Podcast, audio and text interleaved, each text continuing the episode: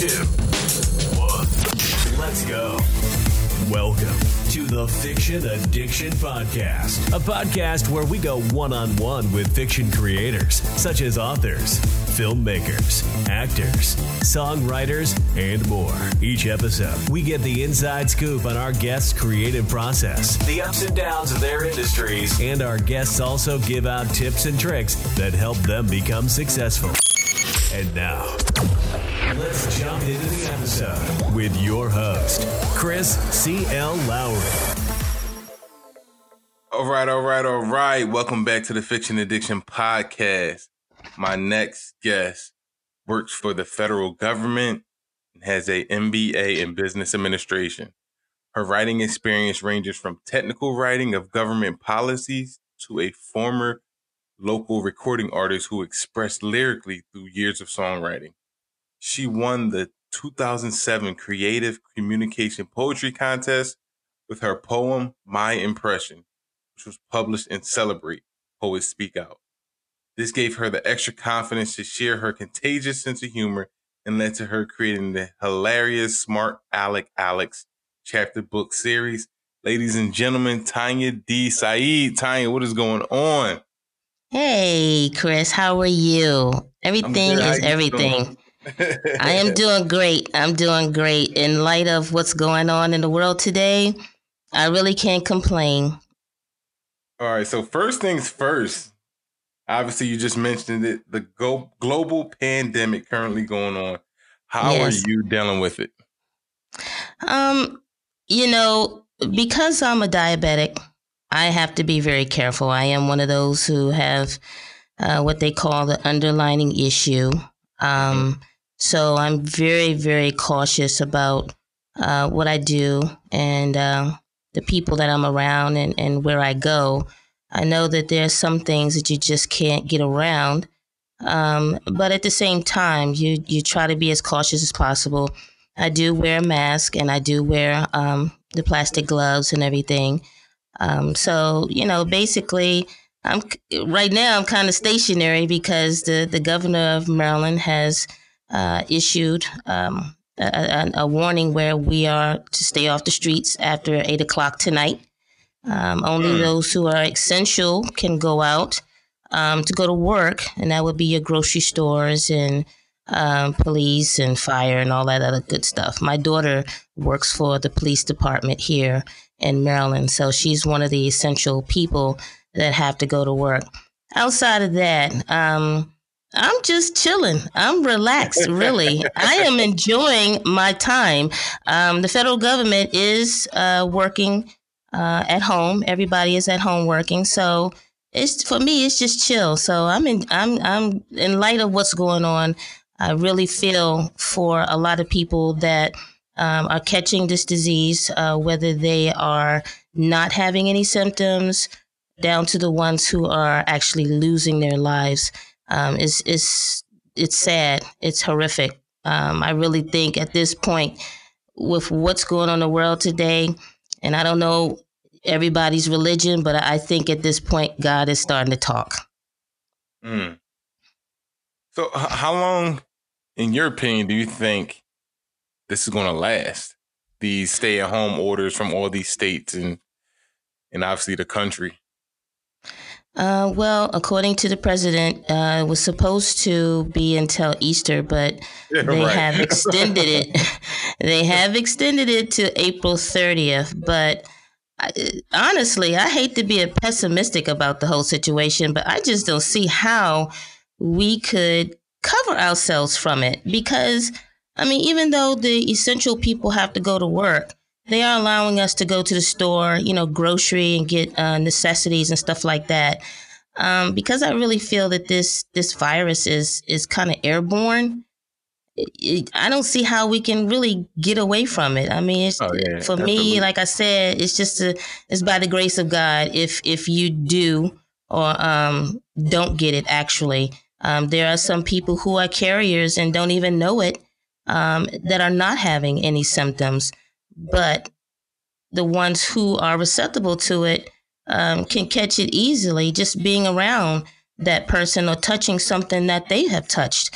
So um, I really don't know how long this is going to last, but it's really putting a damper on what I'm trying to do, um, especially when it comes to the books, because I have actually uh, booked um, book festivals every month until the end of the year. But mm-hmm. everything is being postponed or canceled due to the pandemic. Mm. So as a as a mother, you mentioned your daughter is on the, uh, the police department. Mm-hmm. How, what are your concerns for her? Because obviously, some of the numbers that are that are coming out are are are are, are incredible in terms of the officers and law enforcement that are affected. The NYPD said they had they reported over 500 officers um, testing positive. Uh, they talked mm-hmm. they talked about thousands of them being sick. Uh, yes. Detroit Detroit police they put out over I think almost 300 of their officers have uh, tested positive. So as a parent, um, how concerned are you for your daughter? Obviously dealing with the public during this time.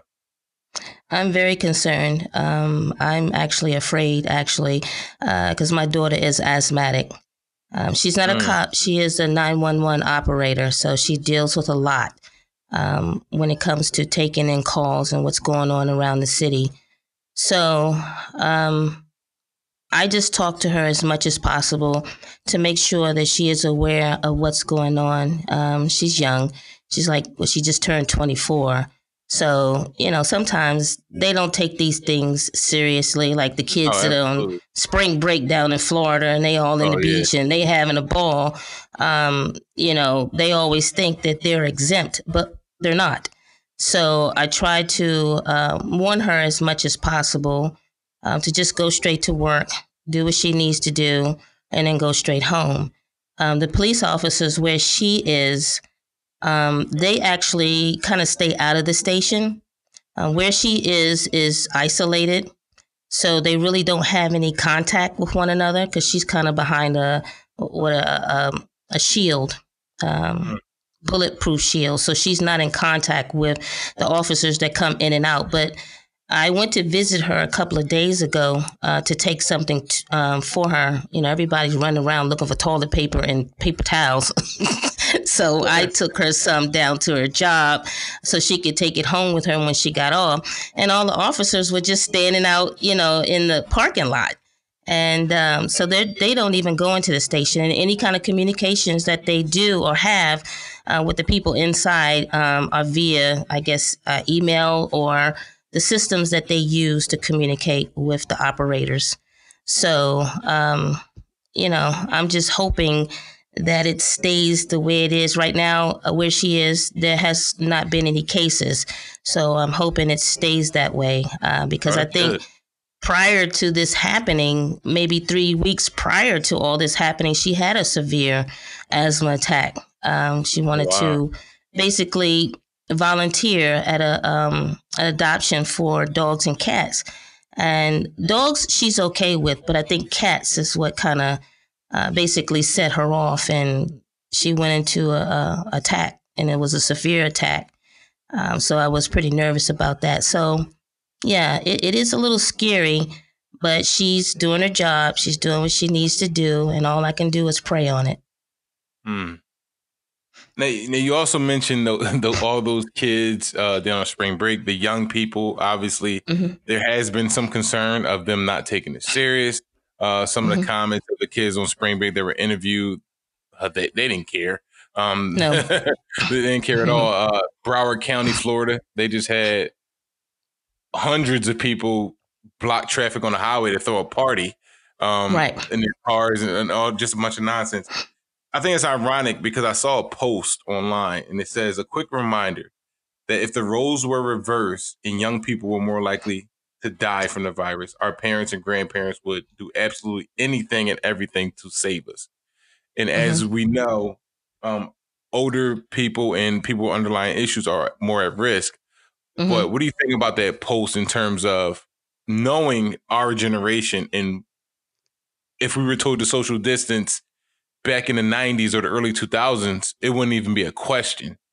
You know what I mean? Uh, in terms yeah. of of doing it, but now in this era, we it's kind of hard to to reel the young people in for life saving a life saving pandemic. So, what do you think that contributes to that problem? I think where it actually started is uh, allowing these kids to call 911 when they're babies if they're getting a mm-hmm. spanking. I think it generates from there. You know, when we were coming up, we were definitely afraid of our um, parents. So any, you know, just give us one look or to grit your teeth was enough for us right. to straighten up. But these kids today, there is no. Um, it, to me, it just appears that there is no fear. They don't fear um, the adults today, the, the cops. Um, I remember at one point in time when you came across a police officer, you respected that officer and you did what you were told to do, but they don't do that today. Um, I think the kids today are just so carefree. It's like whatever goes. When I was coming up, if you had a pair of Jordache or Gloria Vanderbilt jeans, then you were with the in crowd. Today's kids, they wear what they want, you know, however they want. There is no specific style. Um, and they just, you know, do as they want to do. And I'm, I'm okay with that. But my thing is be responsible. And in this situation, you have to be responsible. And, you know, ask yourself this the biggest question of all. Do you value your life? You know, some right. do, and then some don't. And there are a lot that, you know, I, I know when I was coming up, um, I was one of those that really felt like I was exempt from a lot of things, you know, not to put nobody on the spot, but my mother used to always say, don't you go over in Southeast. Don't go over in Southeast Washington. But a lot of my friends lived over in that area. So, and I lived out in Maryland. So if I wanted to hang out with my friends, you know, I would go over to Southeast or what have you. Um, not even thinking about, oh, something could happen to me um, mm-hmm. over there. Uh, every other day, there's something going on uh, in Southeast. But you know, we when we're young, we just think, you know, oh, nothing's going to happen to me. I, am going to be all right. Stop worrying. Uh, right. Uh, now that I'm an adult and I have a child of my own, I worry just as much. Um, and it doesn't even matter how old she is. Um, that's my one and only. So I'm going to worry. Now, you also mentioned earlier about book events being canceled, things you signed up for. Mm-hmm. Um, this obviously the pandemic has taken a great toll on the economy. Businesses are laying off millions of people. Small mm-hmm. businesses, uh, we have come to the reality because obviously you're an author, so you are a brand, you are a business. Um, yes. And we see the impact something like this happened, and it's only been what? It was this. What's this? Week three? yeah, it's only been three weeks. Three weeks, yeah. and we've seen the impact that it has had on entrepreneurs, mm-hmm. um, small businesses in terms of items being shipped. Obviously, we have to have books delivered and you have to prepare right. for these events. And like like you said, some of them are postponed, but some of them may be canceled, and that's a source of income to keep the business running.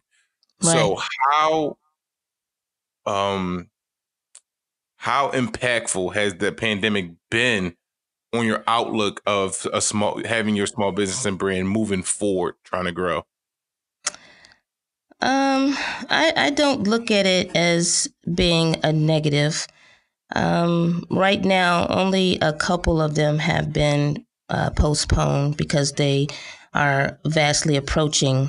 Um, they had one actually in April uh, for PG County for uh, local authors. Mm-hmm. And that one, they were kind of holding steady on that until they figured out exactly where was this going to go. Um, so they just basically canceled mm, about a couple of days ago, uh, figuring that okay, it's it's not getting any better; it's getting worse. Right. And me, I like what I do so much that it hasn't really had an impact on me. I mean, I was a little worried when my new book, I have a new book that just came out about a month ago. And so I put in an order at Amazon to have those books delivered. And then I did get a notice stating that, you know, it may be delayed or I may not get it at all. But mm. it turned out for the better because I did, I got the books. Um, so I didn't have anything to worry about. Um, so I'm looking forward to, you know, hopefully things will clear up and we're able to do this. I look at it, I try to look at it in, in different aspects of it. And when I, you know, I have a regular job, you know, I work for the federal government. So my thing is, should I spend a lot of money to get this thing up and running or should I not do it? Um, I don't know about everybody else, but for me, I don't have, you know, I need my money now, so I don't have a whole lot of taxes coming out of my check, you know. so, you know, so I need something that's going to supplement it. And how I supplement it would be to spend the money that I'm spending on the things that I want to do um, within my network that would generally probably cause me to go into the negative. Um, so, with that being said, more than likely, I won't have to pay a whole lot of taxes, you know. So, right. you know, I don't look at it as like, well, I'm not getting any money. I, I don't, I'm not doing this for the money, to be honest with you. I'm doing it because I really enjoy doing it. Uh, a lot of people have asked me, well, you know, all the giveaways that you give away when you do these um, book festivals, um, how are you how are you doing it? How are you getting it? And and basically i'm just spending my own money. You know i enjoy doing it. I enjoy looking for different types of paraphernalias and things to do to give away to the kids when they buy the book.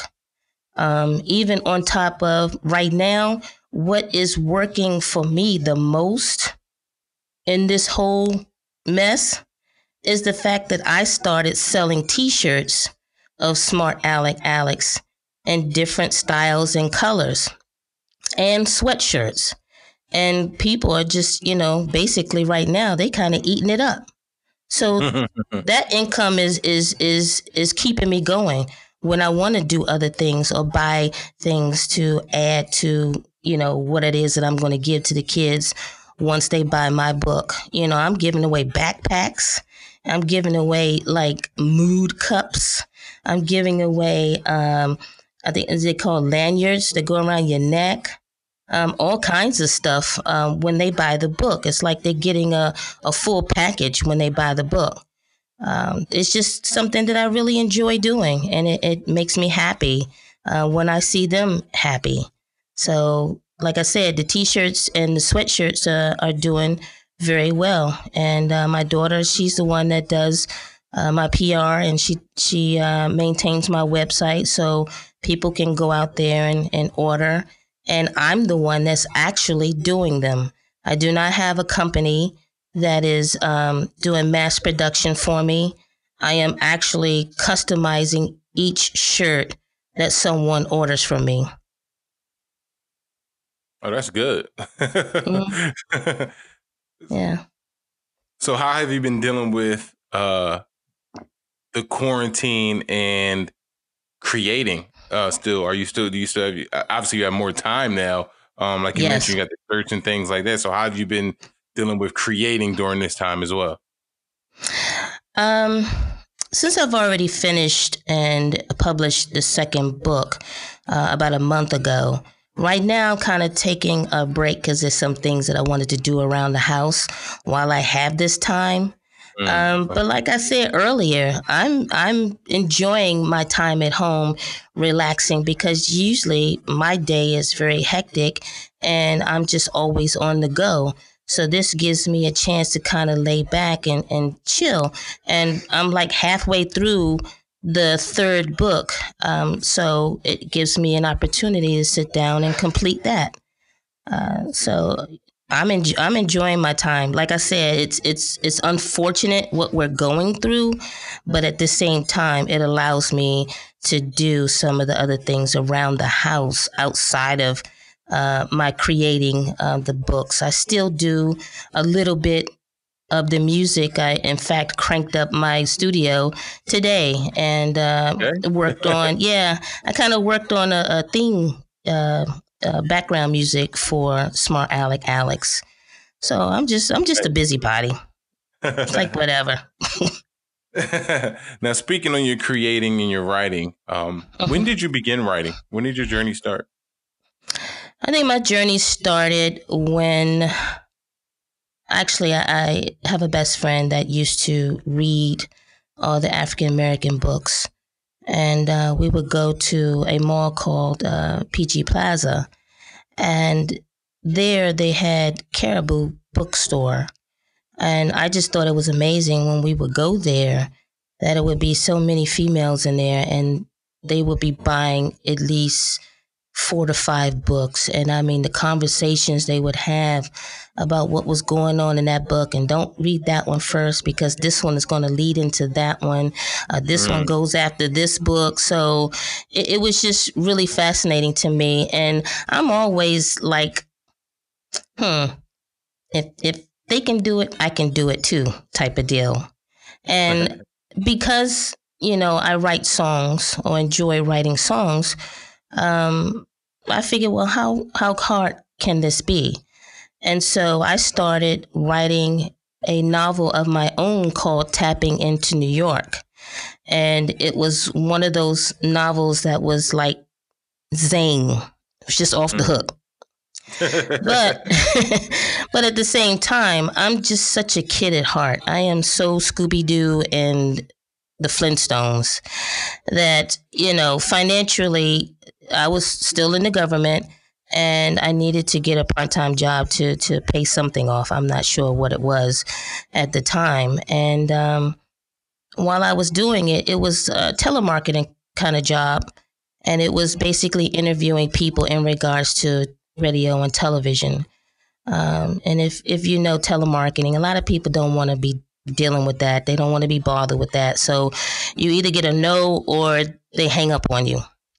Well, I was getting a lot of no's and I was getting hung up on. So, you know, I was like, okay, I really don't want to do this, but I need the money.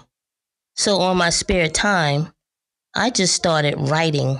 And I was thinking about myself as a child um, and my daughter uh, at the time. And I started jotting down a lot of the little silly things that we ran across or did or things that we saw um, that we would talk about. And before I knew it, the things that I wrote down had became a story. Mm. Not sure how I came up with Smart Alec Alex. Um, it just seemed like something that would roll off of your tongue. I'm always looking for something very catchy um, and something that um, would draw you in. And I thought about myself as a child. I was a smart aleck. I don't care what you had to say. I had something to come back with, and I still do as an adult. so I uh, basically just, you know, I kind of, some people say, well, you do things a little backwards. And I do. It's like some people will um, write a song, uh, the lyrics, and then add the music. Me, I want you to give me the music and then I add the lyrics. And it was the same thing with me writing the book.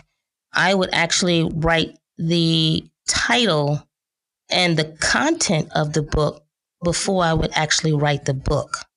Mm. And it just it became easier um, for me.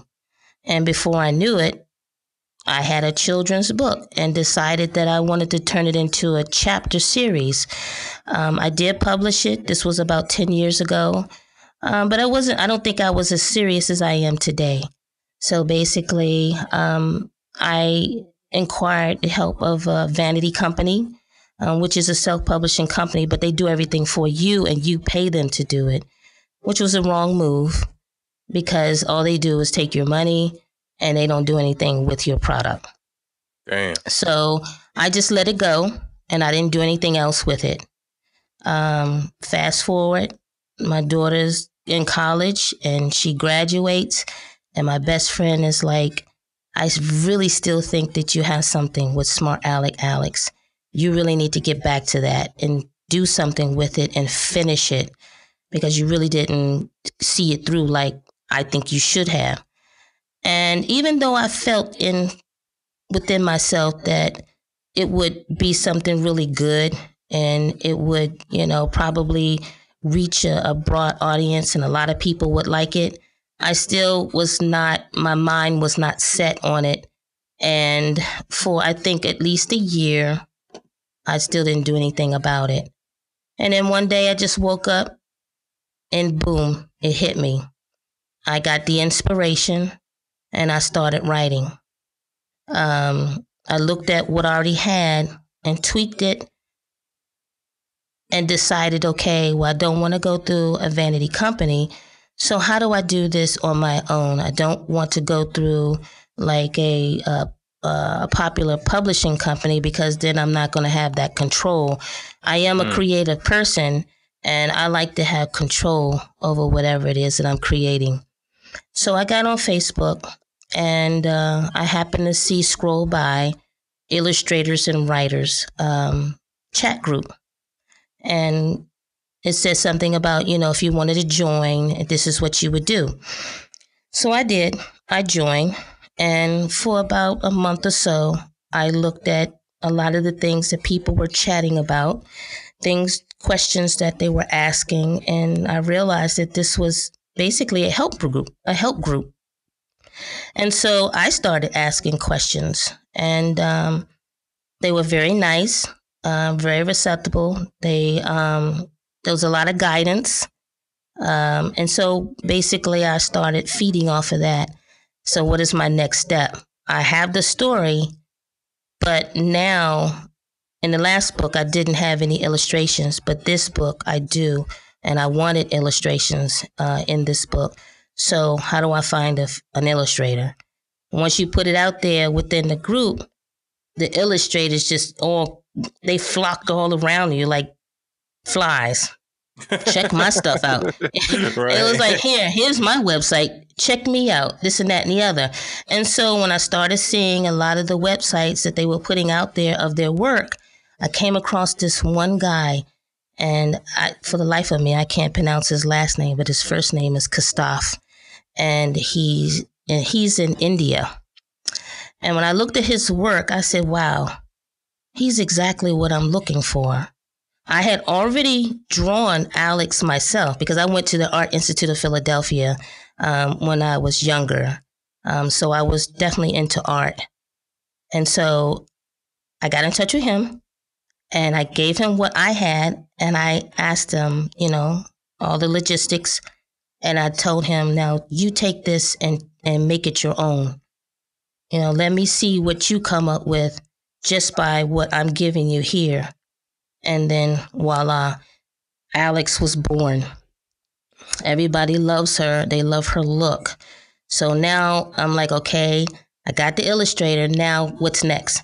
And the next thing was to uh, acquire a, a editor. And that to me was kind of hard because the first book I did, I actually got my ex husband's father, which he was a, a, a professor at Howard University, to edit my first book. Well, this is mm. supposed to be hilarious and fun, but he took all the funny parts out of it when he edited. so I realized that he was just not the right person.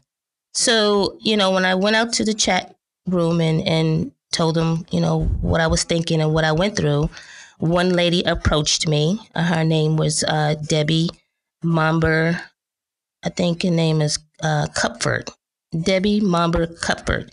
And so she was like, I know exactly what you're talking about. When it comes to an editor, you must pair up with someone who understands what you're trying to do. Exactly. You, you, you know, if if your book is supposed to be funny or hilarious, then the editor needs to understand that and feed off of that. And so she says, So I know how to do that if you would like to work with me. And so I did. You know, I hired her to do the editing. And me being who I am, I gave her my uh, manuscript to look at to edit. And it didn't take her long. I think within a week, she sent it back. When I opened up what she gave me, I was mortified because oh, really? I was because the whole thing was red. It mm. had so mm. many red markings. It was crazy. and so I got offended. Really, I did. I got offended. And uh, I was like, what is she talking about? You know, I didn't even read what it is that she had replaced it with or, or her suggestions. Um, all I saw was red. And I, I had to close it, you know, and my best friend is like, no, you can't be like that because she she she is here to help you and being right. that she's a professional she knows what she's doing you have to take the constructive criticism and then turn it around into whatever it is that it's supposed to be. And so I did. I looked at her work, and actually, a lot of things that she said made a lot of sense. And um, so at this point, I'm thinking, how do I change all the things that she's requesting me to change? because even though she's giving me suggestions, I don't want to take all of her suggestions because if I do, she may as well uh, write the book instead of me. Yeah. Right. So um, it took me a minute, took me a couple of weeks to get through it. And I gave it back to her. And she was like, wow, this is like 110% much better. Mm. And long story short, even working with her in the second book, she's like, I really didn't have to do too much because you get it. You you you actually got it. And I follow her steps as far as what I need to do and how I need to do the book in order to get my message across, especially when you're dealing with young children. And it being hilarious because some of the things I think I was a little off the chain with. And so she had to bring it down a notch for me. Mm. And so now I'm cognizant about doing that myself. Understand I'm dealing with nine to 12 year olds. So, you know, I can't be too out there with the hilarity. Um, but now is definitely has resonated within me and she's helped me to become a better writer. Wow. So we got through the editing part of it. And so what's next? The next thing would be the formatter. This is the person who is actually taking the illustrations and the editing of the whole book and then putting it all together piece by piece and actually giving you your finished product. Um, this person, her name is Toby. And, and mind you, all the people that I'm dealing with are all over the world because one is in Europe, one is in India, and I think the format is she's here in Wisconsin somewhere. Um, but I have been blessed and lucky to have found a fantastic team. They have done my stuff uh, a world of justice, and I, I couldn't be happier um, with the people um, that I'm dealing with right now. So, you know, after that, you upload your book to uh, Kindle Publishing, Kindle Direct Publishing, and voila. And then there's your finished product.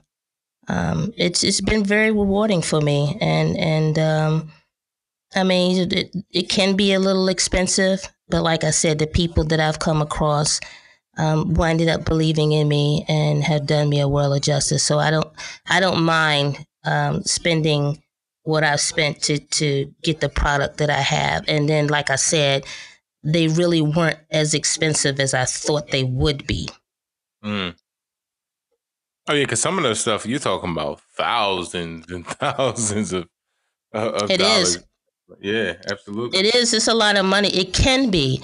And see, I felt like the black sheep of the family when it comes to the illustrators and writers, whether it be um, just the illustrators and writers, but I also, um, with the illustrators and writers for African American people, um, a lot of them deal with books that are from ages like three to eight.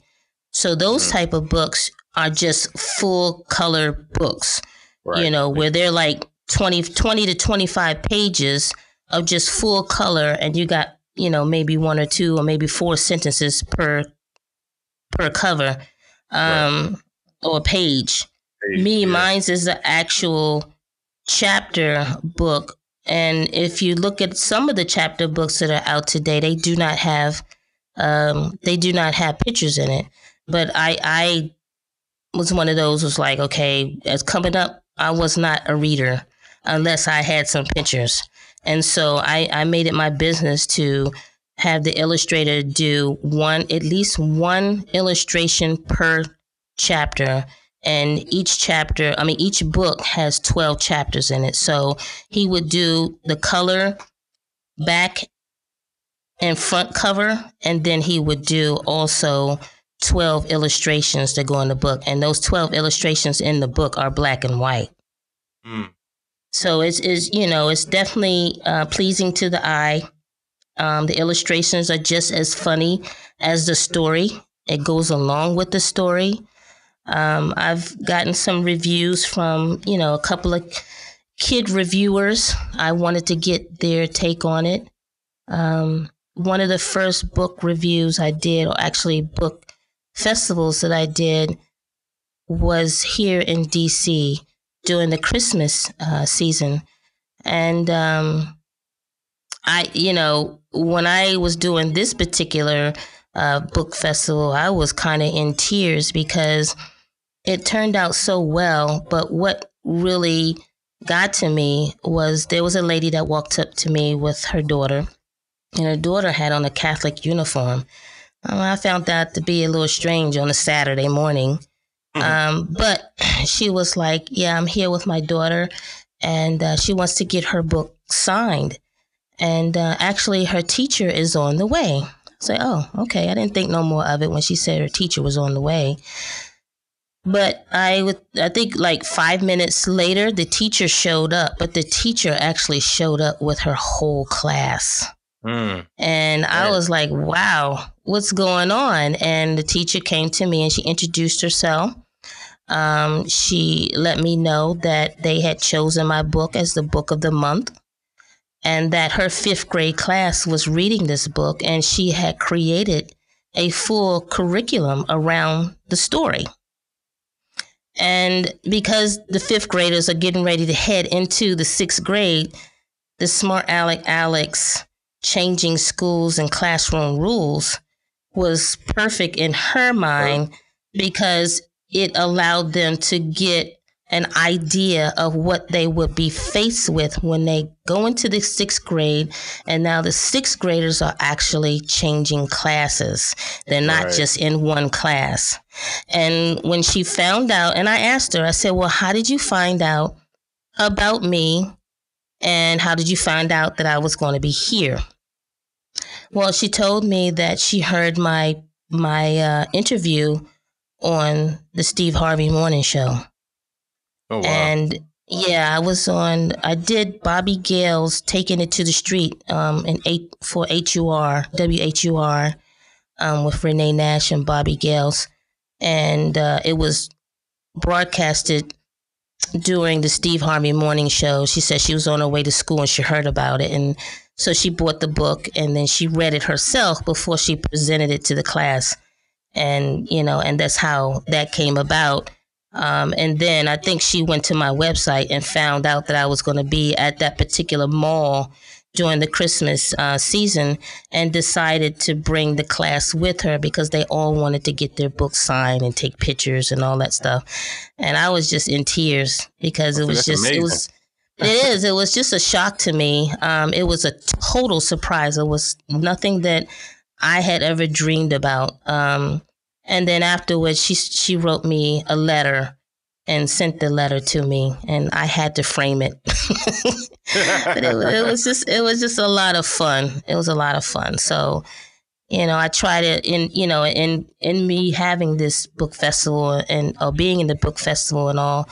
I had people give me their email addresses so you know they would know when the next books were coming out. Right. And so I just did that recently. So it's been it's been um it's been a fast ride because here we are, what? It's March going on April. Mm-hmm. And I got started in October. So that had it's not that Huh? Of 2019? Yes. Oh wow. Yeah, that's that's definitely Yes. I was, you know, this this this ride has been um, a fast ride And I'm, you know, I, I just can't believe it. And I'm just really embracing it and enjoying it. Um, it's definitely keeping me busy. Um, like I said, especially the t shirts. I'm at the point now where I probably do need to find someone to help me with mass production because Yeah, it's absolutely. getting yeah, it's getting a little out of hand. Um, but uh, you know, a lot of people like the characters and like the way they look, and the T-shirts that I'm doing. You know, some will co- some would say that, oh, that that looks expensive. Well, I'm just one of those who, I, if I'm going to do it, I'm going to do it right, and I, I like the best of the best. So Right. a lot of the things that I'm using, I'm using like varsity letters and stuff like that that you would use in on college uh, paraphernalias and stuff like that. Like what you hear so far? Make sure you never miss an episode of the Fiction Addiction Podcast by clicking the subscribe button now. This podcast is made possible by listeners like you. Thank you for your support. Now, back to the show. Now, why, now, why is that important uh, for you to have? Like you said, you want the best of the best. Uh, why is that important for you and your brand? because it's something that you're going to remember. You're going to remember it, and I'm going to remember it. And that's just who I am. I like the best of the best. I always go above and beyond in any of my creations. Once I saw, you know, it was one of the guys that was at that particular festival, and he had, he only had one shirt. And I asked him, I said, "Where's your Where's the rest of the shirt?" So he said, "I only got one left." So you know, I picked it up and I felt it, and uh, it was very, very soft, but very thin. And I'm like, hmm. Every company that I went to to actually do it to to see how much it was going to cost was just way above my budget. And so, me being who I am, like I said, I went to art school and all that other stuff. I just like trying new things and creating. I said to myself, well, I can do this myself. Let me just go to one of these little art stores. And I started going to Michael's and Hobby Lobby. And Hobby Lobby was the best because they have all kinds of t shirts, baseball shirts, hoodies, anything you could possibly think of. And then I'm like, okay, well, what can I use to transfer the characters? Because, you know, I do the ones with the characters and I also do one with just Alex herself. Now, me being the author, I'm usually the one that wears Alex myself. And everybody else, they want something with all the characters on it.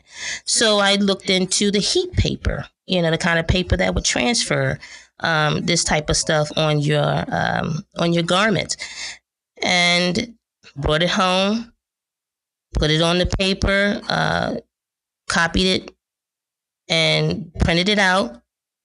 And it was a lot of trial and error, but that's okay. But I kept absolutely. doing it. Yeah, I kept doing it until I perfected and and then taught people how to care for it as well. Because when they buy the the, the t-shirts or the sweatshirts from me, um, I actually put together um, a care package with Alex on it that shows you how to care for it so it won't peel and all this other stuff.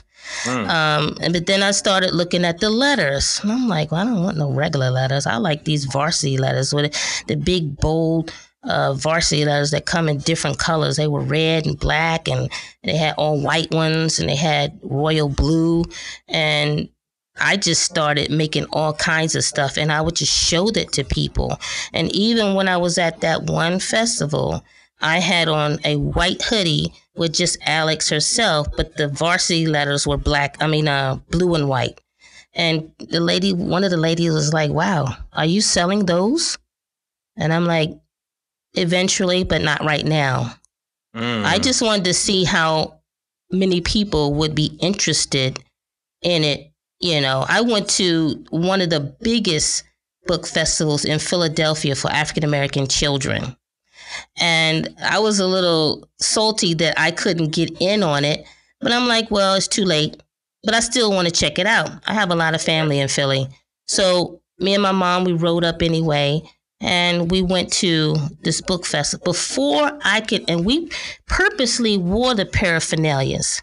Before I can even get in the building, we had people coming up to me asking, Where'd you get that shirt? And it was the hoodie. I had the white one on again, and I made my mother. Um, she had on a gray one with all the characters, and I think her letters were like uh, black and white. Um, but from there, people were asking us, where did we get those hoodies? So when I told them, you know, and I gave them my card for them to check out my website, anybody can order those sweatshirts. And like I said, I'm basically doing them myself. But to answer your question, I just like the best of the best, and I'm very creative, and I like to um, try different things. Uh, I just, you know, I just like the things that that look good, and and think about um, what other people would like and what would appeal to them and and draw to them. And the way I'm doing them is, is, is actually working. These people are, are drawn to it without even knowing anything about Alex or reading the book. It's like get the t-shirt and then or get the, the hoodie and then I'm telling them about the book. And then, you know, they'll go out and, and, and get it or they can buy it from me. Mm. On my website, if you get it from me, then it's it's a um I think my daughter has it out there as an autograph uh, copy from me if you order it from the website. Oh, that's nice. Yeah. So, how much did your education at the Art Institute play into obviously your creativity now as a writer and as a as a businesswoman? Period, because obviously you got the merchandise and apparel out now. So, how much did the Art Institute play a factor into that? That's a hard question because, and the reason why I say that is because it's really not what I wanted to do. Um, oh, really? When I no, it's not. When I was in high school, I knew I could draw and stuff like that, but I didn't even apply for the Art Institute of Philadelphia. My art teacher somehow talked to somebody there. I, to be honest with you, I, I have no idea what happened. All I knew was I got a letter of acceptance. And oh, really? uh, right. So I'm like, okay, whatever you know, yeah, I like art, but my passion, but my passion at that time was music. I, mm. I, I wanted to be Beyonce before Beyonce was Beyonce. So I, I was like Aaliyah before Aaliyah came out. You know, that was my, that was my style.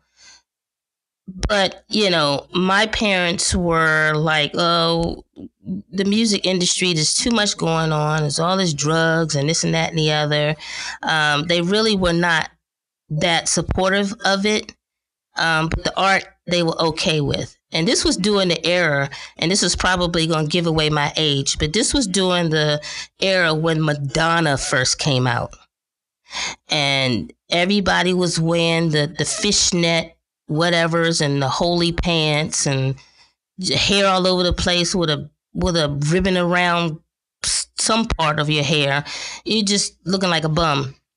When I went to the Art Institute of Philadelphia, I walked up in there as if I was fashion myself because I refused to look like that. You know, when everybody was sitting on the floor and comparing stories and wanted to know what part of the um, Art Institute are you in, everyone thought that I was a part of the fashion department when I wasn't. I was a part of the commercial art, which was, they mm-hmm. called at that time, visual communication. I actually did, um, I did ads for John Wanamaker and Thom McAn and stuff like that back in the day. But it was just for me, I think it was just basically to appease my parents because the music industry was where I wanted to be. I lasted in that school one year and then came home. And I think from the age 19 to probably 31, I did the music So hmm. I don't think that the Art Institute had much to do with my writing.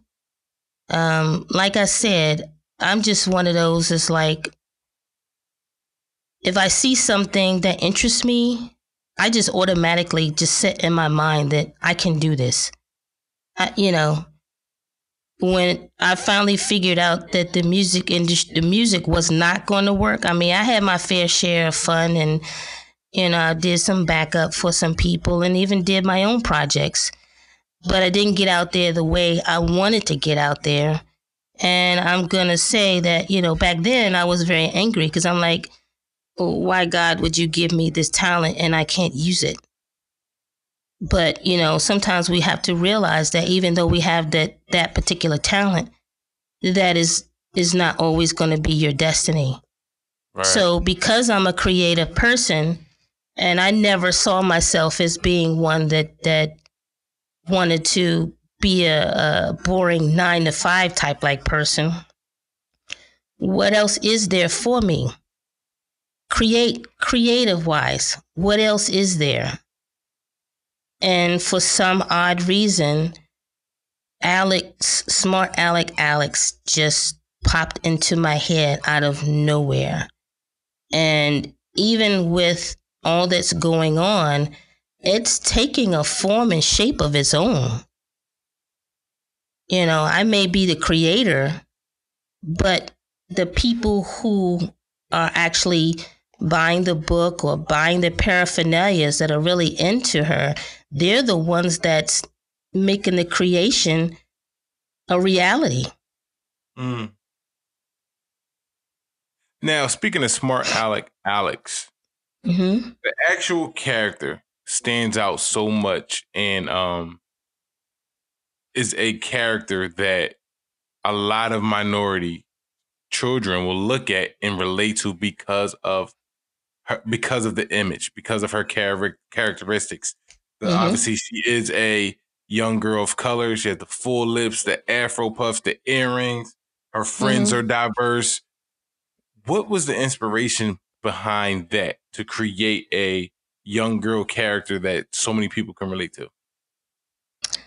The inspiration behind the whole um, the whole perspective of of of smart Alec Alex was for years, I would go into a bookstore, and like I said, I'm I'm a kid at heart. Um, even buying books for my daughter, she was reading Junie B. Jones or um, Amelia Bedelia or Goosebumps, uh, books like that.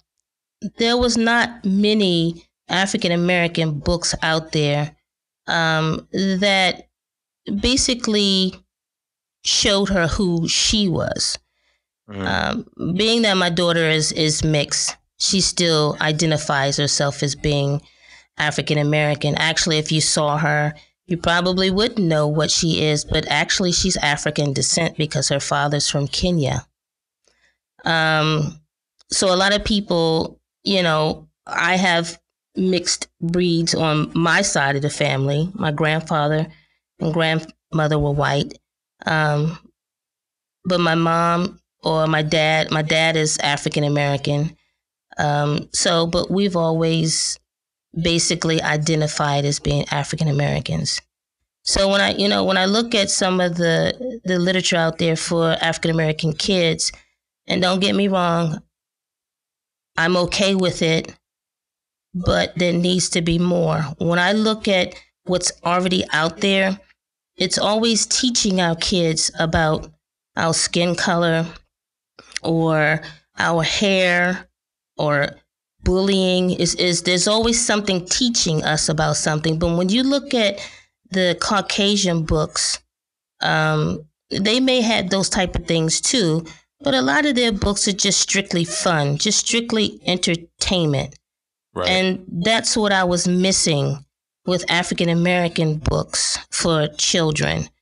Where are the ones that are just strictly for fun and entertainment, especially in the era that we're living in today? These kids, it just seems like they just can't be kids. like we were growing up. We would go outside and play. Um, there wasn't a whole lot of violence or worrying about whether or not you know somebody's going to take your child or uh, drive-by shootings and stuff like that. The kids today they have a lot to worry about, and they really shouldn't. They should be just kids, you know, just ordinary kids, not having a whole lot to worry about. And so that's where Alex came from. Um, because she does relate to a lot of the African American kids today, because you know we all have a mouth on us, and and we all have gotten you know backhand in the lips for saying something we ain't had no business saying. Now, although her character is not disrespectful, she's just one of those that thinks she knows everything. She's just one of those annoying little kids that's like, you know, no, I'm always right and you're wrong mm-hmm. and you need to listen to me type of deal, but it's in a hilarious way. And the basic basically the antics that her and her best friends um, the situations that they get themselves into are just you know just funny and fun and entertaining i think with uh, changing schools and classroom rules uh, with the, the kids moving. When we were coming up, seventh grade was junior high for us, but now they have taken it a step back where the sixth graders are now junior, uh, middle school kids. And so this book will help them to cope with whatever it is that they may be faced with. Um, when they go into middle school. Now, this is not to, to teach them anything. In my in my mind, as the writer, I'm not teaching you anything. This is just strictly entertaining and fun. But there are some things that are in the book that will make you go, hmm, or it is teaching you a little bit about something. The next book which is called Braces and Glasses. Imagine that is strictly fun also. This is Alex thinking that, okay, my mom is saying next year I may have to get braces because I have an overbite. Well, what is an overbite? I don't overbite my food. So where is she what is she talking about? So she's going through a lot in this book where she's trying to save face in front of her friends and they're letting her know it's okay you know, if you have to get braces, so be it. It's not the end of the world. But towards the middle, and going into the end of the book, she realizes that she's having problems with her vision as well. So now she's faced with getting braces and glasses. Are you kidding me?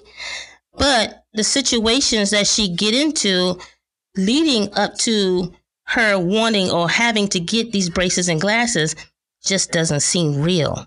So what's really going on? and you won't right, find right. out what's really going on until the end of the book. You decipher, the child will decipher what's really going on at the end of the book. So the third book is actually called Smart Alec Alex, The Vacation from Hello Operator Help.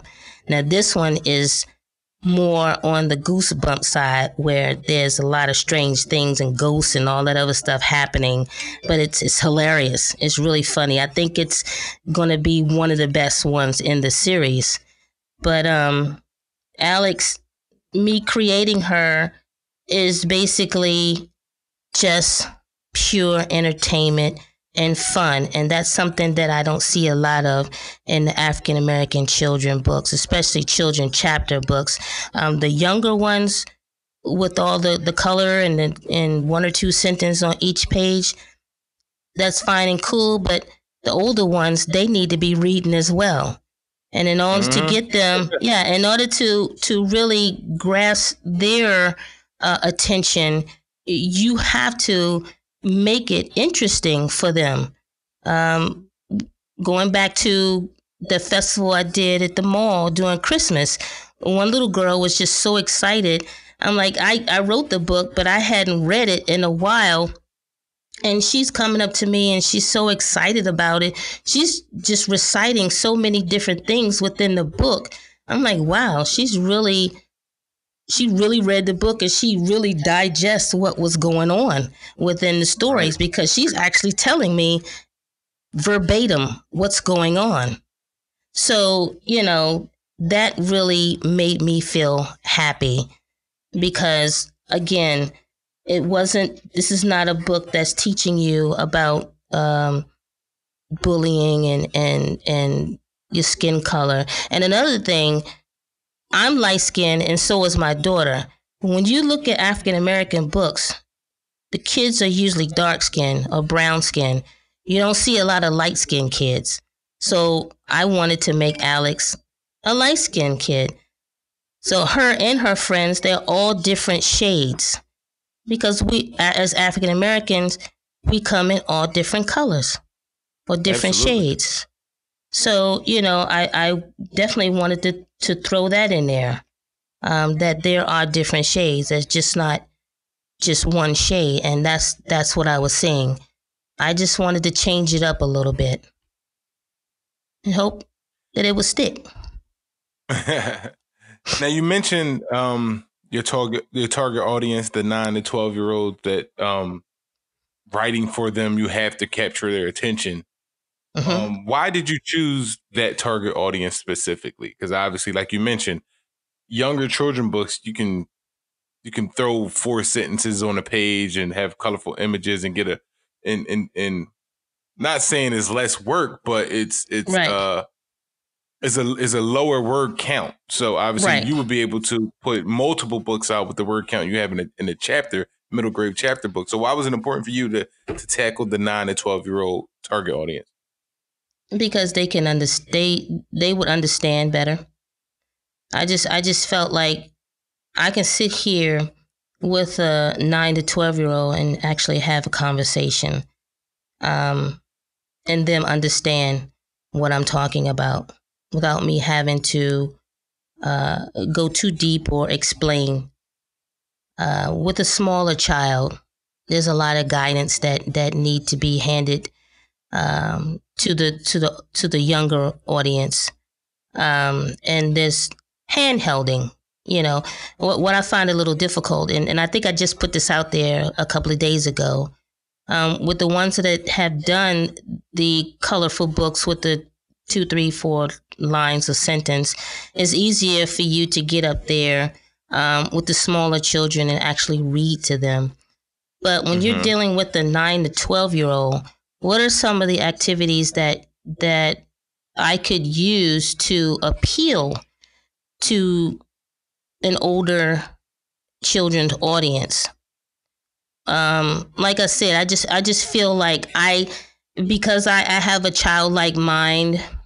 Um, a lot of things that, that I do create creativity wise, I feel like they would understand. They would understand me more um, I'm one of those who like to explain a lot. Uh, with with a smaller child, you don't have to go in depth with the conver- in the conversation with the smaller child that you would with an older child. And I just think that the the older ones don't read enough. They don't read enough. You know, my daughter eh, when she was younger, she read a lot. But once she started, you know, being in the middle of middle school going into high school, I, I really didn't see, uh, un, unless it was just her homework and her reading or studying, but to just to read any other type of book, she wasn't doing it. You know, these kids are they're on social media. You know, mm-hmm. they they they need to to learn to use their own brain and and and be able to read so I wanted to tackle that audience. I can, I think me, um, being who I am, could relate better to an order, uh, older audience. And so I have a lot to say. so I would, I, I, I really, I really enjoy doing the, the chapter series. My, my hands, you know, once I get into that creative mood, my hands get away from me and I'm typing up a storm, and before you know it, I've got already got 125 pages. So the, right. the smaller the smaller books or the, the, the the books that are for the three to eight year olds, I don't think would satisfy me as a writer. Mm. Now you mentioned uh, the the kids not reading enough and and and spending so much time on social media it's very ironic because obviously with these quarantines, you have parents posting all the time that they that they're trying to continuously find activities or something to watch on TV to keep their kids occupied. Mm-hmm. But in our day, a book did that. You know what I mean? Right. a book can take you, even if you're outside, even when you're outside, you're in libraries with, with multiple people. A book will take you to another place, and you right. use your imagination. And why do you think why do you think in such in our society today, even with the, quarantine issue and kids not being receptive to using their imagination and, and relying on social media and technology to to basically think for them, why do you think that's still uh, still occurring when we know it's become a big issue for kids? I I think it's because the parents. Uh, it it all starts with the parents. You have to um, kind of crack down and allot time. I don't see anything wrong with looking at some things on social media or doing things on social media, but you, you got to break it up. I, you know, again, at that uh, book festival, there was a young girl. She was the youngest author. She was 12 years old. And mm. I did a, a, a radio spot with her. And just to hear her talk at 12 years old, uh, you know, I was totally blown. I'm like, okay, this little girl has been here before because she's not even talking right. like a 12. she's not even talking like a 12 year old. I'm like, I got one book while she has five, you know, that were already out that she had written because her, you know, she told her mom she wanted to write. And her mother was like, well, I don't know what to do. Um, where do I go? Where do I start? And she explained that a lot of of her peers they need to be disciplined and allot time for certain things. She seemed to be very organized. And so, you know, she stated that I don't really like to be on social media that that uh, that often. I don't want to be buried into social media where I'm not learning other things and other crafts and stuff like that outside of social media. I don't want to de- just depend on social media. And so, but she's saying, but that's not to say that I don't get on social media and text my friends and everything, but I allot time when I do that because if I don't, then it takes me away from all the other important things that I need to do, like my homework and studying and stuff like that. So you know, if the if the child is not disciplined enough to do that, then the parents need to step in. But it's so hard because it's, you know, a lot of parents today, especially women, with single parents, you know, you're taking care of your kids, you got to work, you know, some have part-time jobs. You're not home enough to to facilitate those type of things. And when they get home, they're so tired they don't want to be bothered. So they leave the child to their own devices. So, you know, it, it, it has to start um, with the parent. You know, I, I will admit that no, I was not one of those that would come home and I'm too tired and I don't want to be bothered and this and that and the other. But I did not um, discipline my daughter where it's like, okay, look, India, you need to just do your homework and do this and that and the other. Um, you can only be on social media from uh, six to seven, but from seven to nine before you go to bed, you're going to do your homework. You know, you need to read a couple of pages of this book and, you know, stuff like that. there were some things that I would do with her, but it, it wasn't something that was consistent. But then I was lucky enough to get one of those that could basically um, how you say juggle. You know, she she was always a straight A student throughout school. Didn't have any problems with her. Even in college, she was on the dean's list. I didn't have no problem with her. Um, she was able to multitask. So I didn't have to set boundaries for her. But there are some kids that, like, if I was today, if I was a kid, my mother would have to set boundaries for me. She would definitely have to set boundaries because I'm all about fun. I don't want to do no work. that that that's just me. I don't want. That's just boring. And if it doesn't appeal to me, um, I ain't doing it. You know that type of deal. So I would definitely need those boundaries. Um, but it, it, you know, again, to answer your question, it's it's got to start with the parents, and and you got to know your child. You got to know your child. So you know, I I think it's it's good um, there's some things they should know. I don't have any problems with social media, but at the same time, um, just like that young lady, 12 year old that was at the book festival, um, it, it, should be times should be allotted to do certain things, and that's that. Hmm. There is negoti- There is no negotiating. These parents today negotiate with their kids, and f- why? Because they're kids. Right. So how, how do you prepare for uh, book festivals? I, mean, I know you mentioned that you had a bunch scheduled. I know you mentioned being at a, a few of them. Uh, how do you mm. prepare mm. for them? Well, um, first of all, I seek them out. You know, I see, I write down the ones um, and and go on the internet and look at them to see if it's right for me. Um, because not every book festival is right for you. So you determine whether or not you want to do that festival or not. Uh, once you get all the information that is necessary um, to fill out the registration. Of course, um, all the book festivals have a fee. So, you know, that's another thing. Can you afford that fee? And uh, once you have deciphered it, if you can afford it and you signed up for it, you know, basically, then that's when I kind of kick it into um, overdrive. I am just above and beyond in everything that I do. Um, and and I know me doing that, I lose a lot of money. But like I said, I really it's not it's not about the money um, for me. I just want to make sure that I put out the best product possible and be able to draw in my audience with whatever it is that I'm presenting to them. Um, again, this year, what I'm trying is, you know, I'm, I give the kids actual backpacks that you know have smart Alec Alex on it. They're, they're, graffiti bags, actually. They're pretty cool. And on the bottom of them, they have a smart Alec Alex. And then I, I also um, got cups that are mood cups. So they change colors depending on mm. what type of liquid you put in it if you water, you know, juice or soda.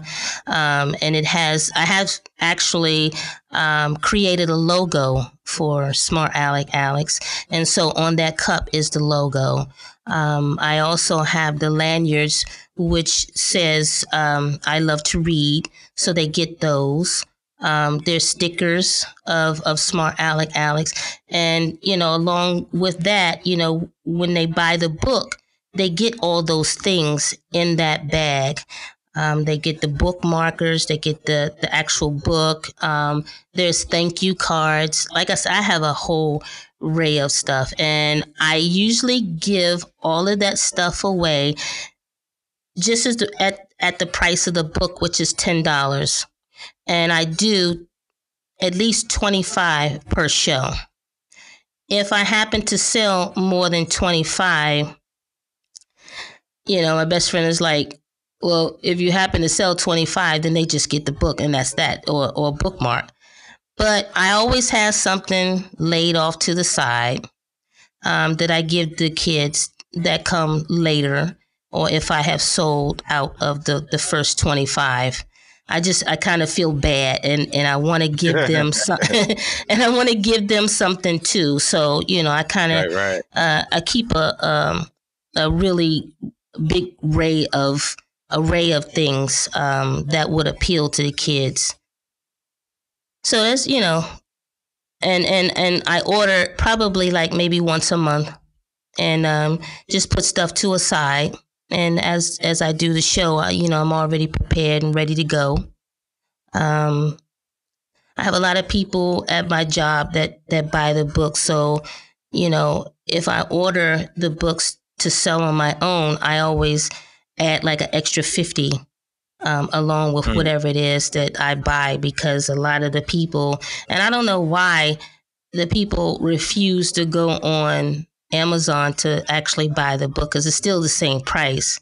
They just rather right. get it from me. I guess it saves them shipping or or whatever the case may be. You know, I had to kind of stop them um, at one point in time because I think on my first book um, festival I did, or actually it was the signing, the opening of Alex just you know starting out.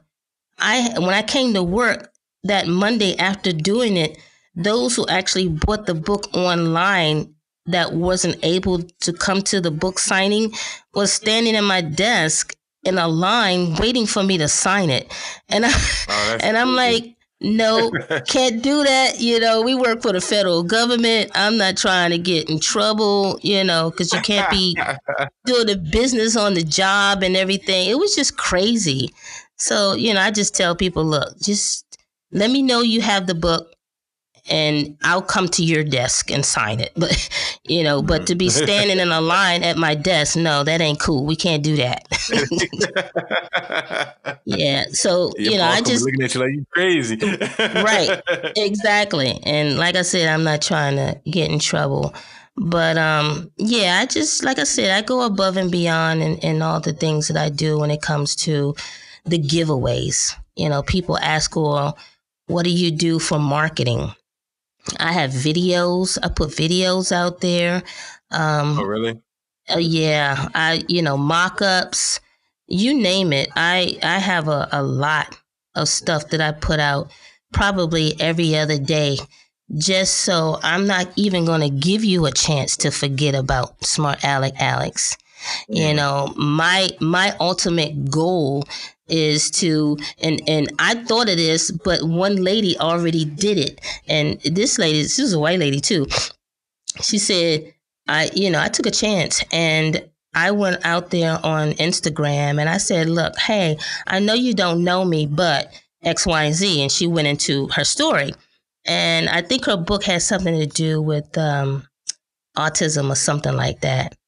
But she actually reached out to Howie Mandel and and he reached back out to her.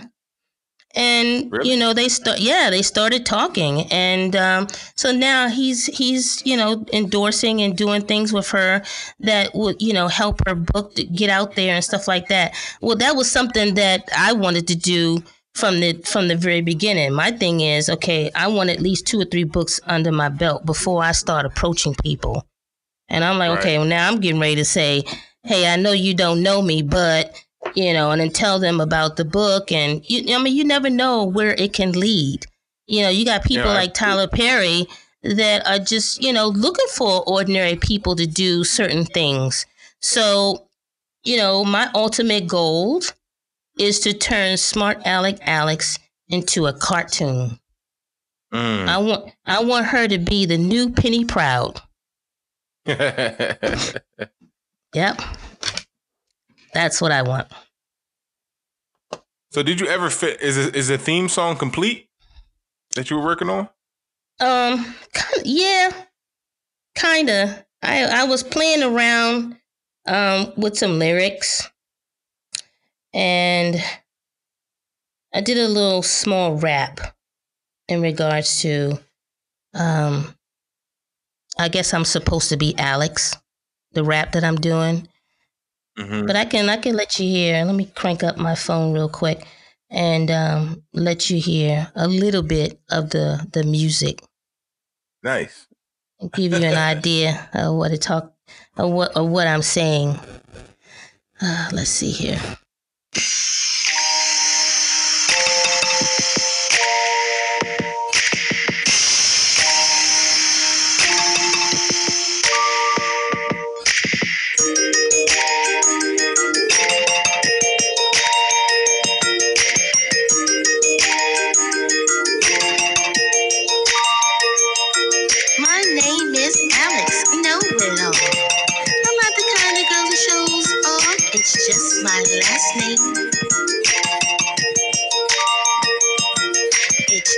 My last name. I'm fun, I'm sweet, I like to read. Come on, gang, just follow me. That's that's pretty much it. That's dope. That's crazy. That's so crazy. Yeah. Like because it, it- it's crazy because we are capturing this moment of where you're at in this process because most people are going to see it and think and, and not see the hard work you're putting behind it. Like you're like the ultimate hustler. You're like you're doing the, the, the song for it. You're doing the lyrics Yeah. for it. You have out. You have the shirts out. You know what I mean? And most people are going to just see like as you know, a lot of people once you drop the third book, most people are going to be introduced to you probably at a festival when you got the third book out, and all of this is already in place, but they not they're not seeing the process. So, Right. how important is the process in understanding the hard work that goes into it for aspiring writers who are just listening to this and don't even understand um, everything you're doing? So, how important is the process into getting to the final product to you? Yeah, it's very important. Um, like I said, I'm one of those who go above and beyond, but it just doesn't come that easy. You have to do the research. Um, if it, I, I give all the credit to the illustrator and writer um, focus group on Facebook for just everybody and for the ones for African American um, illustrators and writers. They have helped me tremendously. Um, it wasn't something that came easy. I definitely had to sit back and grasp the concept as well as um, what I needed to do, how I needed to do it, and who I needed to get with in order to make it happen. Um, now that I have not mastered it, but I definitely understand the process. And so it is a little easier for me. I think the biggest part of it would be the financial part of it. It would be a blessing if I could get the financial backing because if I did, I, I definitely think that this would take off to a, a whole nother level. Um, but that's definitely in the works. So, my advice to other authors the process is you, you got to do the research. You can't just jump right into it. Like I said, it didn't come easy for me. Um, I definitely had, and I asked a lot of questions to the point where I just knew that I was just getting on people's nerves because I was also asking the same questions over and over and over again. I definitely needed to be able to understand what it is that I was doing and to, you know, basically grasp what it was that I needed to do. And like I said, they have been a great deal of help um, for me. So as long as as long as you do that and and and be persistent about what you're doing, then you know anybody anybody can do it. If I can do it, I'm definitely going to say anybody can do it. Um, because I'm just, you know, I get a little impatient, and I'm one of those that will, yeah, I will. IKEA, you know, IKEA, you got to build everything. And I'm one of those that don't like to look at the directions. I'll look at the picture before I look at the directions and then Right, try to right. figure out how to. Right. I don't have, I ain't got time to be reading and doing all that. You know, I just, I need to know what I'm doing right then and there. So for me to actually take a step back and do the research and listen to what people are telling me in order for me to put this together, you can do it too. Now, what is one thing that you would have done differently through this whole publishing journey? If you can go back to speak to Taunya from a year ago, two years ago, and sit there and say, hey, don't do this. Or give me two things. Give me one of don't do this, and give me another of absolutely do this that you that something that you've done that worked out, and then obviously something that you you you've done that you would tell others not to do. In in this particular journey, or yeah, your publishing journey. Period. So if you if you can go back, anything you would you done different or anything you? oh, you okay, I got you. Mm-hmm. What I would not do that I did before, um, I did mention earlier, is to, which I didn't know they were called this, um, is to get with um, a vanity company. Um, the company that I used, uh, what were they called? Outskirt. They were called Outskirt Press. And I'm thinking, okay, cool. It is self publishing because, you know, I'm writing it and um, they did the editing. Um, I did the cover. Uh, but once all that's said and done, where do we go from here? They don't do any marketing. Um, they don't do uh, anything that goes above and beyond to see your product in motion. They leave everything up to you, and you've already spent anywhere between three to five thousand dollars and mm. you you don't recoup that money back. Um, the royalties, I didn't see anything. You know, I didn't see any royalties, and I know that I've sold some books, but I never got a check from them for royalties. So I would never, um, you know, when people are on that chat room, and and what I can proudly say now is that I can offer advice now um, that I know the process of publishing when people are out there asking questions as I did nine, ten months ago. Now I can answer those questions in those chat rooms. And people do come in there and they want to know, well, what do you think about this company? Uh, has anybody experienced anything with this company? And we all tell them, do not sign up with any of those companies. You can do right. this on your own.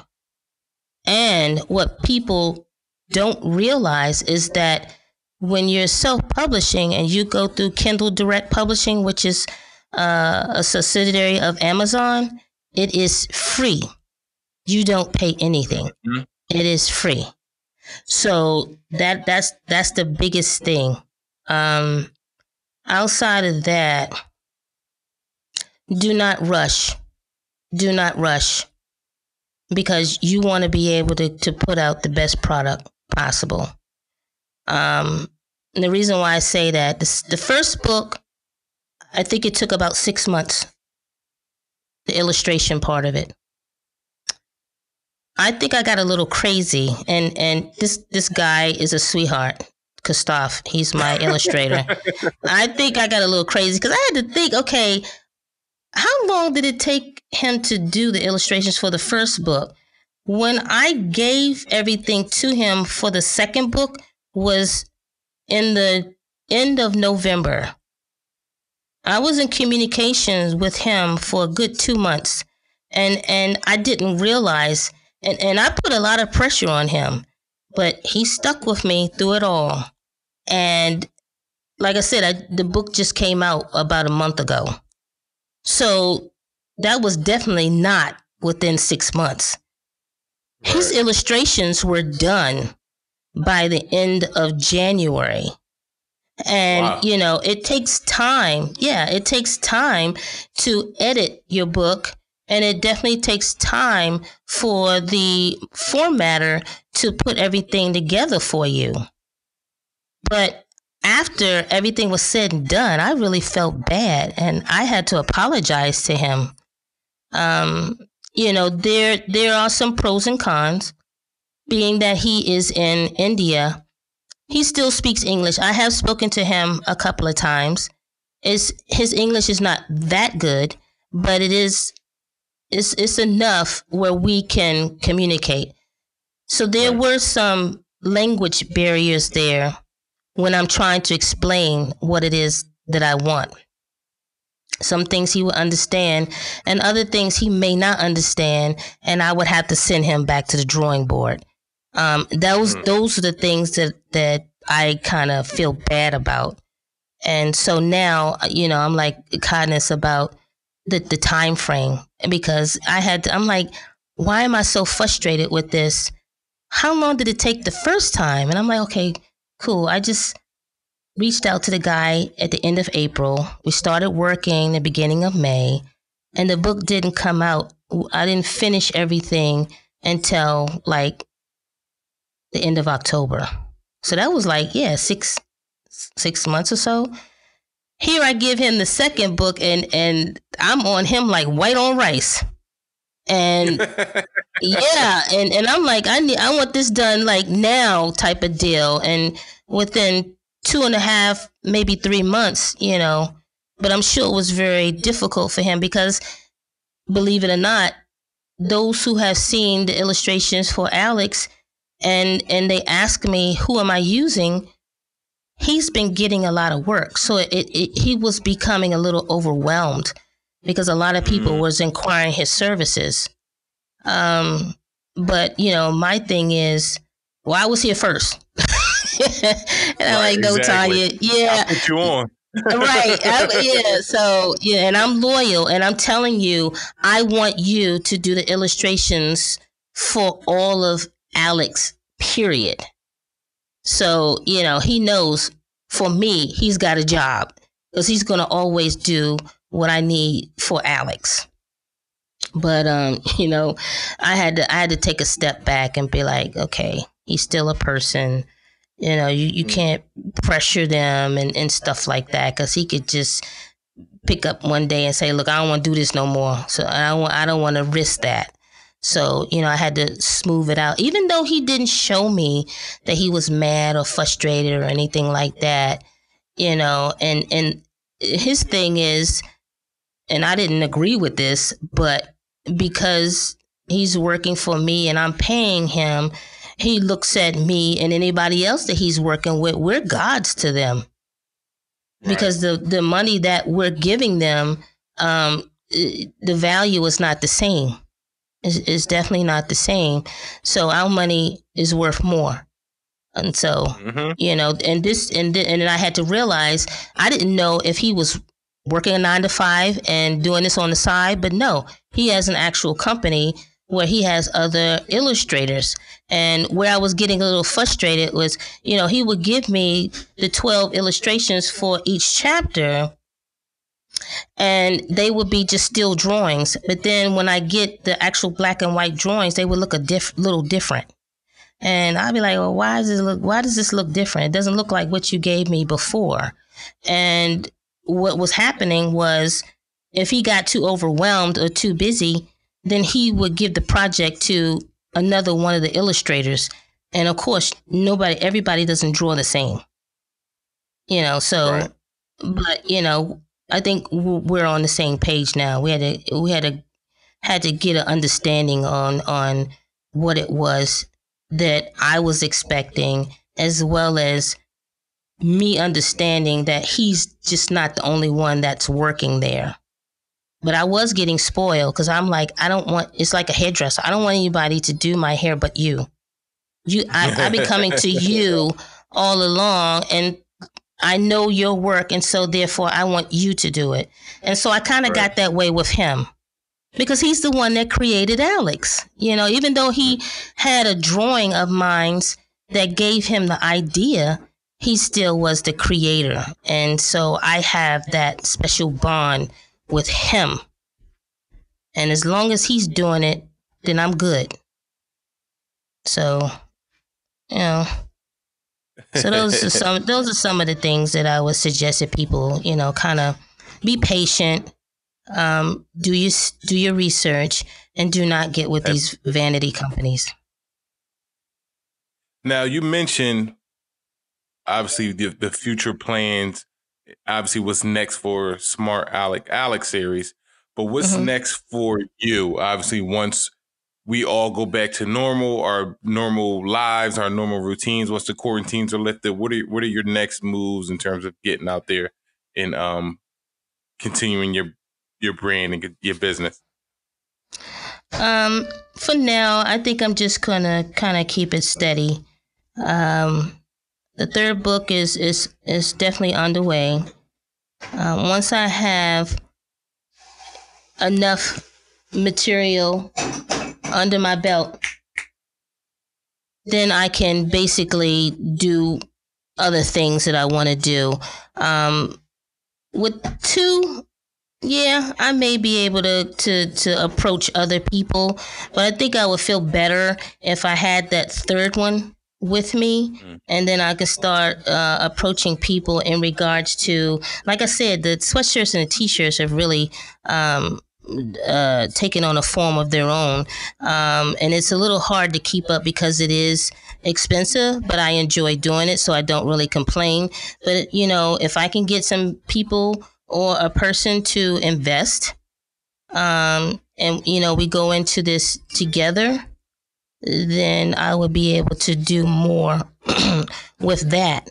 Um, and then, like I said, I'm I you know African Americans, these celebrities and stuff like that, they have really um, taking a step up in helping other people and investing in and getting involved in different things. So I'm definitely going to reach out to some of them and, uh, you know, see if I can get them to help with promoting my book, you know, so we can get larger sales and get Alex out there um, worldwide. I definitely want her to become one of the most popular uh, African American children chapter series. Uh, about a, a couple of months ago, I went up to Jersey and saw Stephanie Mills um, just hanging out, and she brought her son on the stage. His name, I think his name is Farad, and I had no idea. Number one, she had a son, but I definitely did not know that she had a son that was um, mentally challenged, or he he had Down syndrome or something like that. But he wrote a book, and it was called The Adventures of Farad. And so my thing is, mm, I'll, I want to support her. You know, I want to take a look mm. at his book and support her.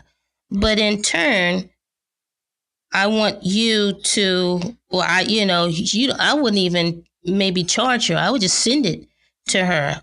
But the fact that she has it, and even if she took one picture with it, you know, a picture is worth a thousand words.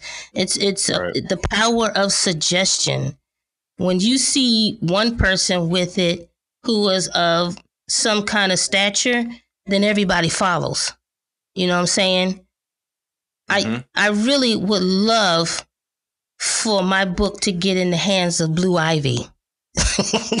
you know, because to me, right, to me, she is smart Alec Alex, in my opinion. And to have her you know, be on Instagram talking about, you know, this book that she done read or talking about smart Alec Alex, would really um, do something for getting it out there. So that that's basically my next step. I think after that, right now I'm going to do the book festivals. I'm going to continue to to to create and sell the t-shirts. I'm going to continue to um, give out all these paraphernalias and and things that come along with the book at the festival. Um, but I think once that third book hits uh, out there, then that's when I'm going to probably go strong. Um, haven't decided or I haven't really thought about how am I going to use the music. You know, where am I going to use the music? The only place I use it now is um, there is a app called I think it's called Mo-Show. I think it's M O Show and it creates videos for the pictures. So I take Alex's 12 illustrations and I put it in Mo-Show.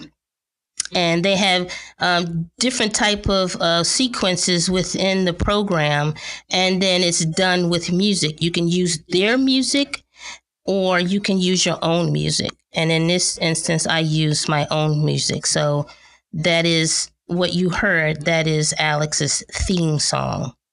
Um, so I mean, basically that that's it for me. I'm just trying to get it out there as much as possible, and um, trying to get people to to to buy the book and to talk more about it. And I would like to find a way to be able to interact with the older kids.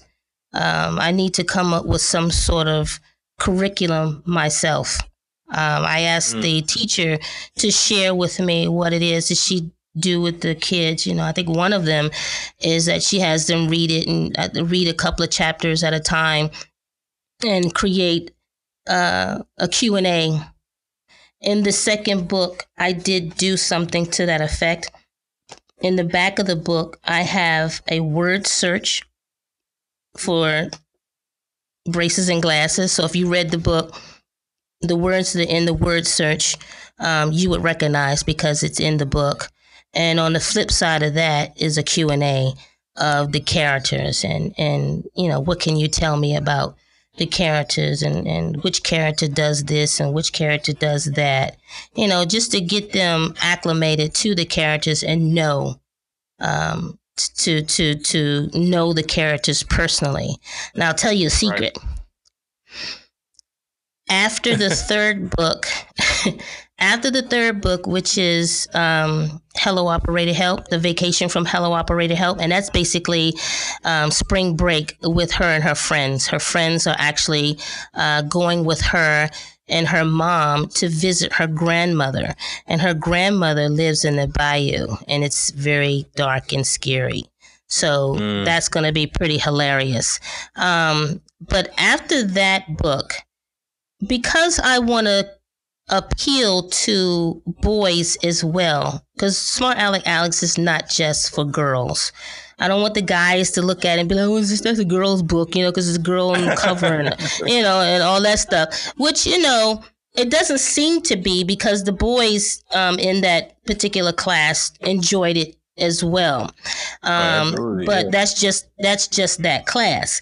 I want to appeal to you know all the kids so I'm having Kostov create me an extra boy because right now I only have one boy, which is Calvin. So this character, his name is going to be Arrogant Aaron. Mm. He's going to be Alex's male alter ego.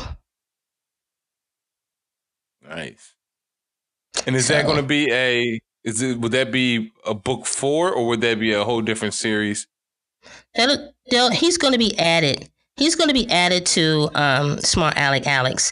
Now I am drumming up an idea for a series that is just, uh, I guess, not geared towards just boys, but it would be a boy series, and his name is Pesky Pete.